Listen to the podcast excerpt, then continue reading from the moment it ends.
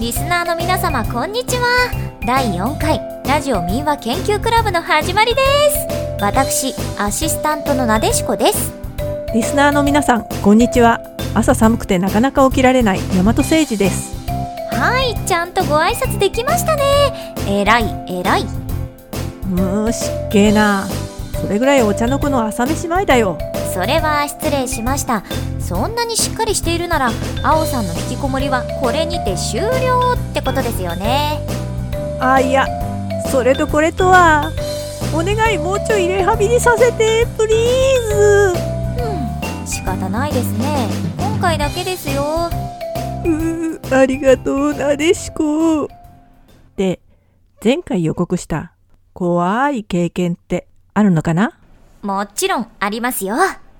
それはぜひ聞かせてくれたまえ。うん。私は学校の修学旅行で沖縄に行ったんですよ。で、戦時中の話を聞くためにとある防空壕に行ったんですね。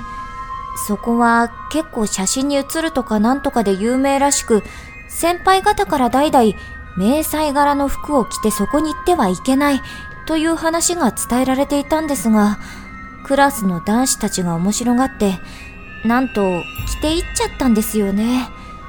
その迷彩柄を。うんうん、それで？すると、その中の一人の男子が防空壕の岩に頭をなぜか激しくこすって血がたくさん出るという事件が起きて、あたりは大騒ぎになってしまったんです。そしてその夜、なぜかその男子集団は先生から呼び出しを食らってしまい、翌日自由行動がなくなってました。詳細は不明ですが、一体彼らに何があったんでしょうか。謎です。うわー、謎がうっすらわかるだけになんだか怖いぞ。権力の匂いがプンプンするぞ。そういう青さんは何か怖い経験ってありますか？もちろんもちろんあるよ。危機一髪な話。何気ない日常に危険は潜んでいます。何も気づかないまま無事に過ごす。これが普通なのでしょう。次に、何かに気がつくけれど無事に済んだ。そして、何も気づかないまま無事では済まなかったと続くのです。な、なんですか、すでにやばそうな雰囲気が。それは昔、私、お店の販売員をしたことがあるんですよ。その時の話です。そのお店というのが、ビルのいっかいにある店舗だったんですね。ある朝、お店をオープンしてしばらくして、自動ドアがガーッと開いたんですよ。そこで、他の同僚女子ふたりと共に、入り口の方を向いて笑顔で、いらっしゃいませと言って、お辞儀をしながら顔を上げた途端に、みんなが、うっと言って固まりました。なんと、男の人が包丁を持って、店の中に入ってくるではないですか。いやー、それは怖いわ、物理的に。でも、なんか変なんです。よく見ると、その包丁の先には、果物が刺さっていたのです。そして案の定、その男は私たちに向かって包丁を上下させながら、こう言ったんです。いらないって。え？何それ？買わないかっていう意味？そうです。そして私たちは無言のまま、一斉に首を横にブンブンと振りました。それを見た男は、おとなしく出て行きました。ふーん。その直後。あ、まだ続くんですか？その直後に、店の奥の控室から、店長という名のダメ男が出てきて、何？今の何だって？と、まるで他人事の好奇心丸出しで私たちに事情を聞き出そうとしましたが、こいつ、最初から男に気がついてたのに、ビビって出てこなかったな。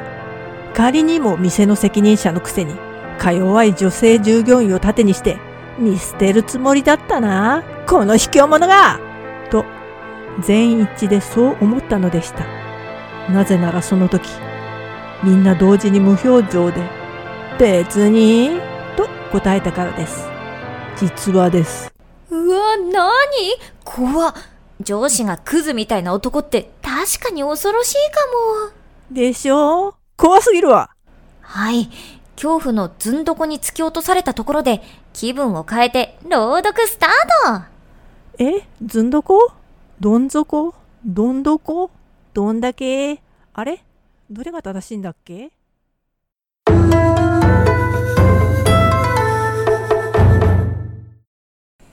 だいいちわ、呪いの雲。昔の江戸に青柳という有名な料理屋がありました。この青柳の主人は長吉といい、最初は居酒屋のような店を出していました。長吉には米吉というおじさんがいました。その米吉は小金持ちで、奥さんと子供に先立たれてしまい、老い先が心細い身の上でした。ある日、この米吉は思い立って諸国の霊地を巡礼して、亡き妻とこの母体を弔って自分の心を慰めようと決めました。そして老いの長吉にさんびゃくりょうを預けました。おじと老いの間だからと米吉は信用して証文も取らずに京都の方へと東海道を登っていきました。米吉は江戸を立ったまま長吉に頼りを送ることもなくいちねんが経ちましたが、帰ってきません。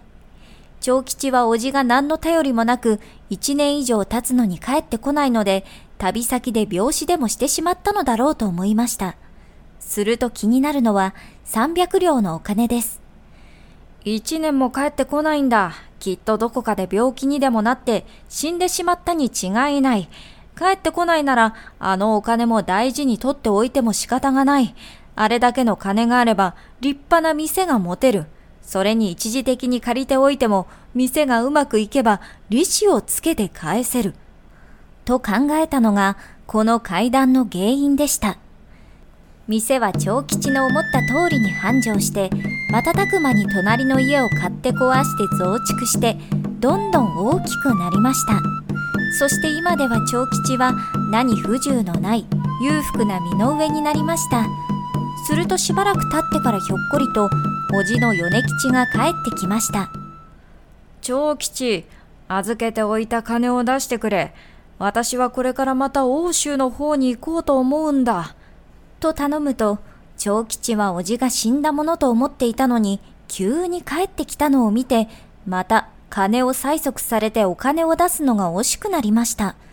そこで、なんだおじさん、俺は金なんか預かった覚えはないよと白々しく言いました。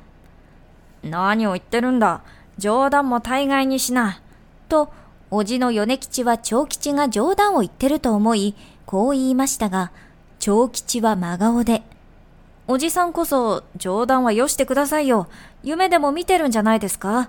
私は金なんぞ一文も預かった覚えはありませんよと言います。長吉、ふざけてもらっては困る。俺は旅に出るときに確かにさんびゃくりょうお前にこの手で渡して預けただろう。それを預かった覚えがないだと、そんな考え違いを起こしていいと思ってるのかと言いました。じゅうりょうにじゅうりょうならまだしもさんびゃくりょうです。さすがの米吉も頭に血が上りますが、反対に長吉はカエルの面に水、涼しい顔をして、そんなに言うなら証文があるでしょ。まさかそんな大金を人に預けるのに証文を取らないはずがない。さんびゃくりょうと言ったら大金ですからねと嘘吹きます。米吉は証文を見せろと言われて困りました。実の老いだから信用して証文も取らなかったのに、こんな仕打ちを受けるとは思ってもみませんでした。それじゃあ長吉、お前はどうしても預かった覚えはないと言い張るんだなと最後に念を押すように言うと、しつこいなあ、こちらはそんな覚えは全くありませんよと鼻で笑いました。よし、覚えていろ。お前はたった一人のおじを裏切り、これから頼みにするのは金だけになった。この恨みはきっと返してやるからなと言いざまにそろばんを使っていた長吉につかみかかりました。何をするんだと長吉は持っていたそろばんで振り払うと、それは米吉の額に当たりました。あっと米吉は流れ出る血を手で押さえながら、よくもおじにこんな真似をと言い終わらないうちに、上吉が、やかましい、こちとら客商売なんだ。お前のようなゆすりにいつまでも店先にいられちゃ迷惑なんだよ。誰か、このゆすりを外に放り出してくれ。と、若い者を呼びました。呼ばれた若い者は、二人の事情など知りませんから、言われた通りに米吉を表に放り出しました。覚えていろ。と言って、米吉はしばらくは店の前にいましたが、どこかに行ってしまいました。その夜のこと。ちょうど下足番がいなくなったのを見計らって、米吉は長吉の店の玄関の脇に植えてある枝ぶりの見事な松の木で首を吊りました。店の客がそれを発見し、そのただならぬ悲鳴に驚いて、店中の者たちが駆けつけると、松の枝から米吉がぶら下がっているのを見ました。本当に首くくりだ。どうしてわざわざこんなところで首を吊ったんだろう。縁起でもない。などと口々に話し、このことを主人の長吉に報告すると、長吉は、何？本当か。どんなやつだか見てみよう。と言い、心の中では、叔父の米吉のことがあるので、米吉でなければいいが、と思いながら見た首を吊った死人の顔は、果たしてべっとりと血に染まり、両目をくわっと開き、歯を食いしばった無念の表情を浮かべた米吉でした。これは今日来たゆすりだ。追い返したのを恨みに思ってこんなことをしたんだろう。と多くの店の者の手前、それが叔父だとは言えず、長吉はそう言いましたが、心の中は恐怖でいっぱいでした。役人が来て額の傷を不審に思いましたが、死人に口なしで、どこかよそで怪我をしたのだろうと言いくるめられ、米吉はそのまま葬られました。この首くくりのことがあって以来、長吉の店青柳は客足がぐんと減りましたが、それでも昔なじみのお客さんは不気味に思いながらも、時々は訪れていました。しかし、それからというもの、玄関を上がると必ず蜘蛛の巣が顔にかかるので、料理屋の玄関に蜘蛛の巣がある。どういうことだ。ちゃんと掃除をした方がいい。ということが、ごにんでもじゅうにんでも同じように引っかかるのです。来るたびに蜘蛛の巣が顔にかかるので、お客が気味悪く思い出した頃には、蜘蛛の巣はなくなりましたが、今度は玄関に額から血が流れたおじいさんがしょんぼりと座っていて、お客が来ると手を振るのです。それがお客さんには見えて、店の者には全く見えないのです。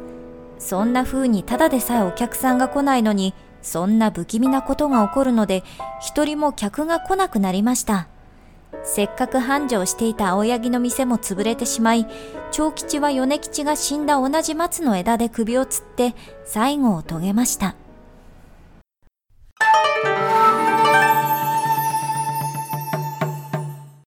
だいにわ、人食い。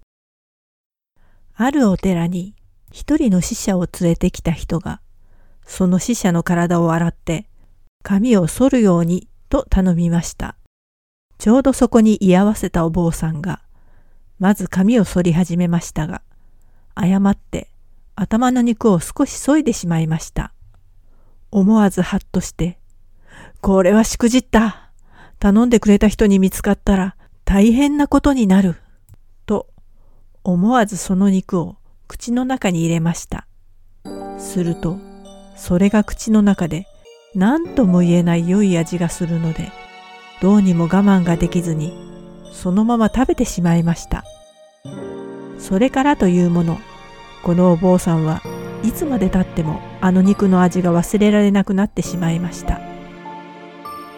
それがだんだんひどくなって、ついに夜中に裏手の墓地に行き、土を掘り返して、埋めてある死者を暴き出して、その肉を食べてしまいました。そして、それが一度、二度と続き、三度目となると、だんだんと墓場が荒れていき、人の目につき始めました。ついには、そこの住職までが疑い出して、よーし、誰の仕業なのか確かめてやろう。と、墓場に忍び込んで、夜が更けるまで、様子を伺いながら待ちました。そのうちに例のお坊さんが現れたので、何をしに来たのだろうと思って見ていると、住職が最初予想していた犬でも狐の仕業でもなく、このお坊さんが死者の肉を食べているので、さすがの住職もぞっとしてそのまま帰り、翌日になって例のお坊さんを呼び出しました。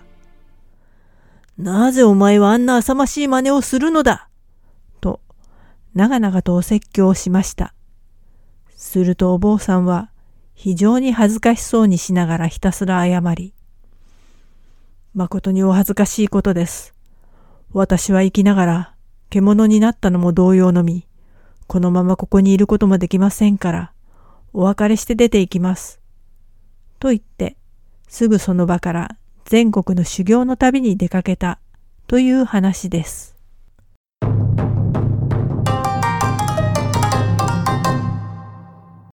やめろとか、ダメだって禁止されればされるほど、人はやってしまうという不思議。これはきっと天の尺の呪いがかかっているんだろうね。私はむしろダチョウ倶楽部の持ちネタのはいはいはいどうぞどうぞを思い出しちゃうんですけど。ははは。ノリで思わぬ方向に行っちゃうって確かに天の尺だね。それにしてもわからないのが、肝試しに心霊スポットに行って幽霊が出たら大騒ぎすることだよ。それってわざわざ見に行ってるんですよね。危ない目に遭うかもしれないって分かってるのに言ってるわけですよね。それは呪われに言ってるんでしょうか。あ、それこそ天の尺？もしかして天の尺のたたりなんじゃ。たたられたから呪われに行くんですよきっと。まさにその通り。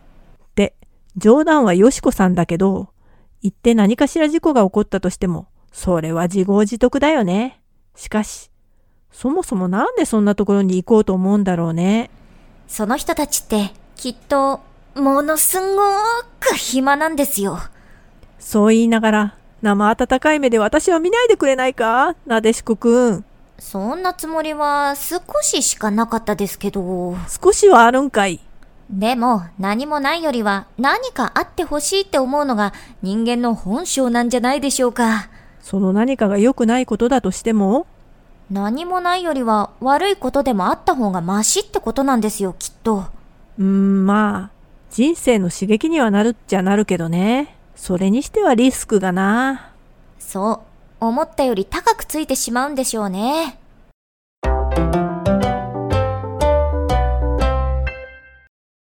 前にカニバリズムについて話したことがあったと思うんだけど、覚えているかな。語源がカーニバルではなかったっていうのと、カリブ海に住んでる人たちが人食い族だと思われていたということでしたよね。そうそう、結局人が人を食べるって共食いのことだからね。タブー、それは言われなくても誰でもわかる禁止事項のことね。禁止されている理由って、大体そのことで何かあって被害を受けるのが、その個人だけじゃなくて集団に広がる恐れがある、そして全滅してしまうのを阻止するためにあるんだよね。今、新型コロナでいろいろ規制されたり、禁止されたりするのも、みんなに病気が広がらないようにするためですもんね。そうそう。若い人は知らないかもだけど、前に狂牛病という病気が流行ってね。なんとなく覚えてます。牛の脳みそがスポンジみたいになるんでしたよね。そう。そのせいで気が狂ったようになって死ぬんだね。だから狂牛病。その病気で汚染された牛肉を食べると、食べた人の脳みそもスポンジみたいになってしまうという恐ろしいことがあったんだよ。怖っ。なんでそんなことに。原因が牛の餌に牛の肉以外の部分で作られている肉骨粉というものを混ぜていたから、つまり共食いをさせたからと言われているね。じゃあその理論でいくと、人間も共食いなんかしたら危なくないですか？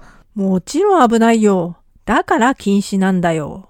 禁止されるされない以前に、私は気持ち悪いと思うし、普通は食べようとは思わないですよね。本能としてはそう思うのが正しいんだけどね。それが行われる原因としては、死んだ人が持っていた優れた能力をその人を食べることで手に入れることができると信じていたというのもある。他には危機感がゆるゆるの人や、変な好みを持つ、それが好きって人もいるというわけ。怖いね。うーん、ちょっと似た話なんですが、自分の体の臓器が悪い時は同じ部位の焼肉を食べろというのを聞いたことがあります。例えば心臓が悪い人はハツ、肝臓はレバー、胃はミノのようにって。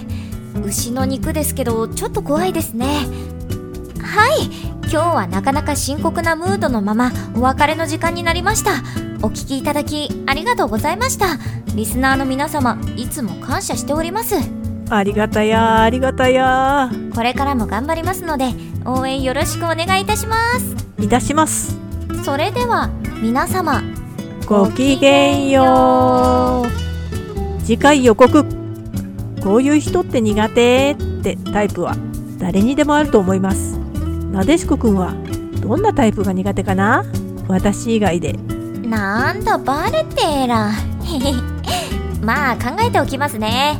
もう音もなくそーっと私のそばに忍び寄るのやめてくれないかな。マジ心臓に悪いから。そうですね、心臓が止まらない程度に。え、結局やるんだ。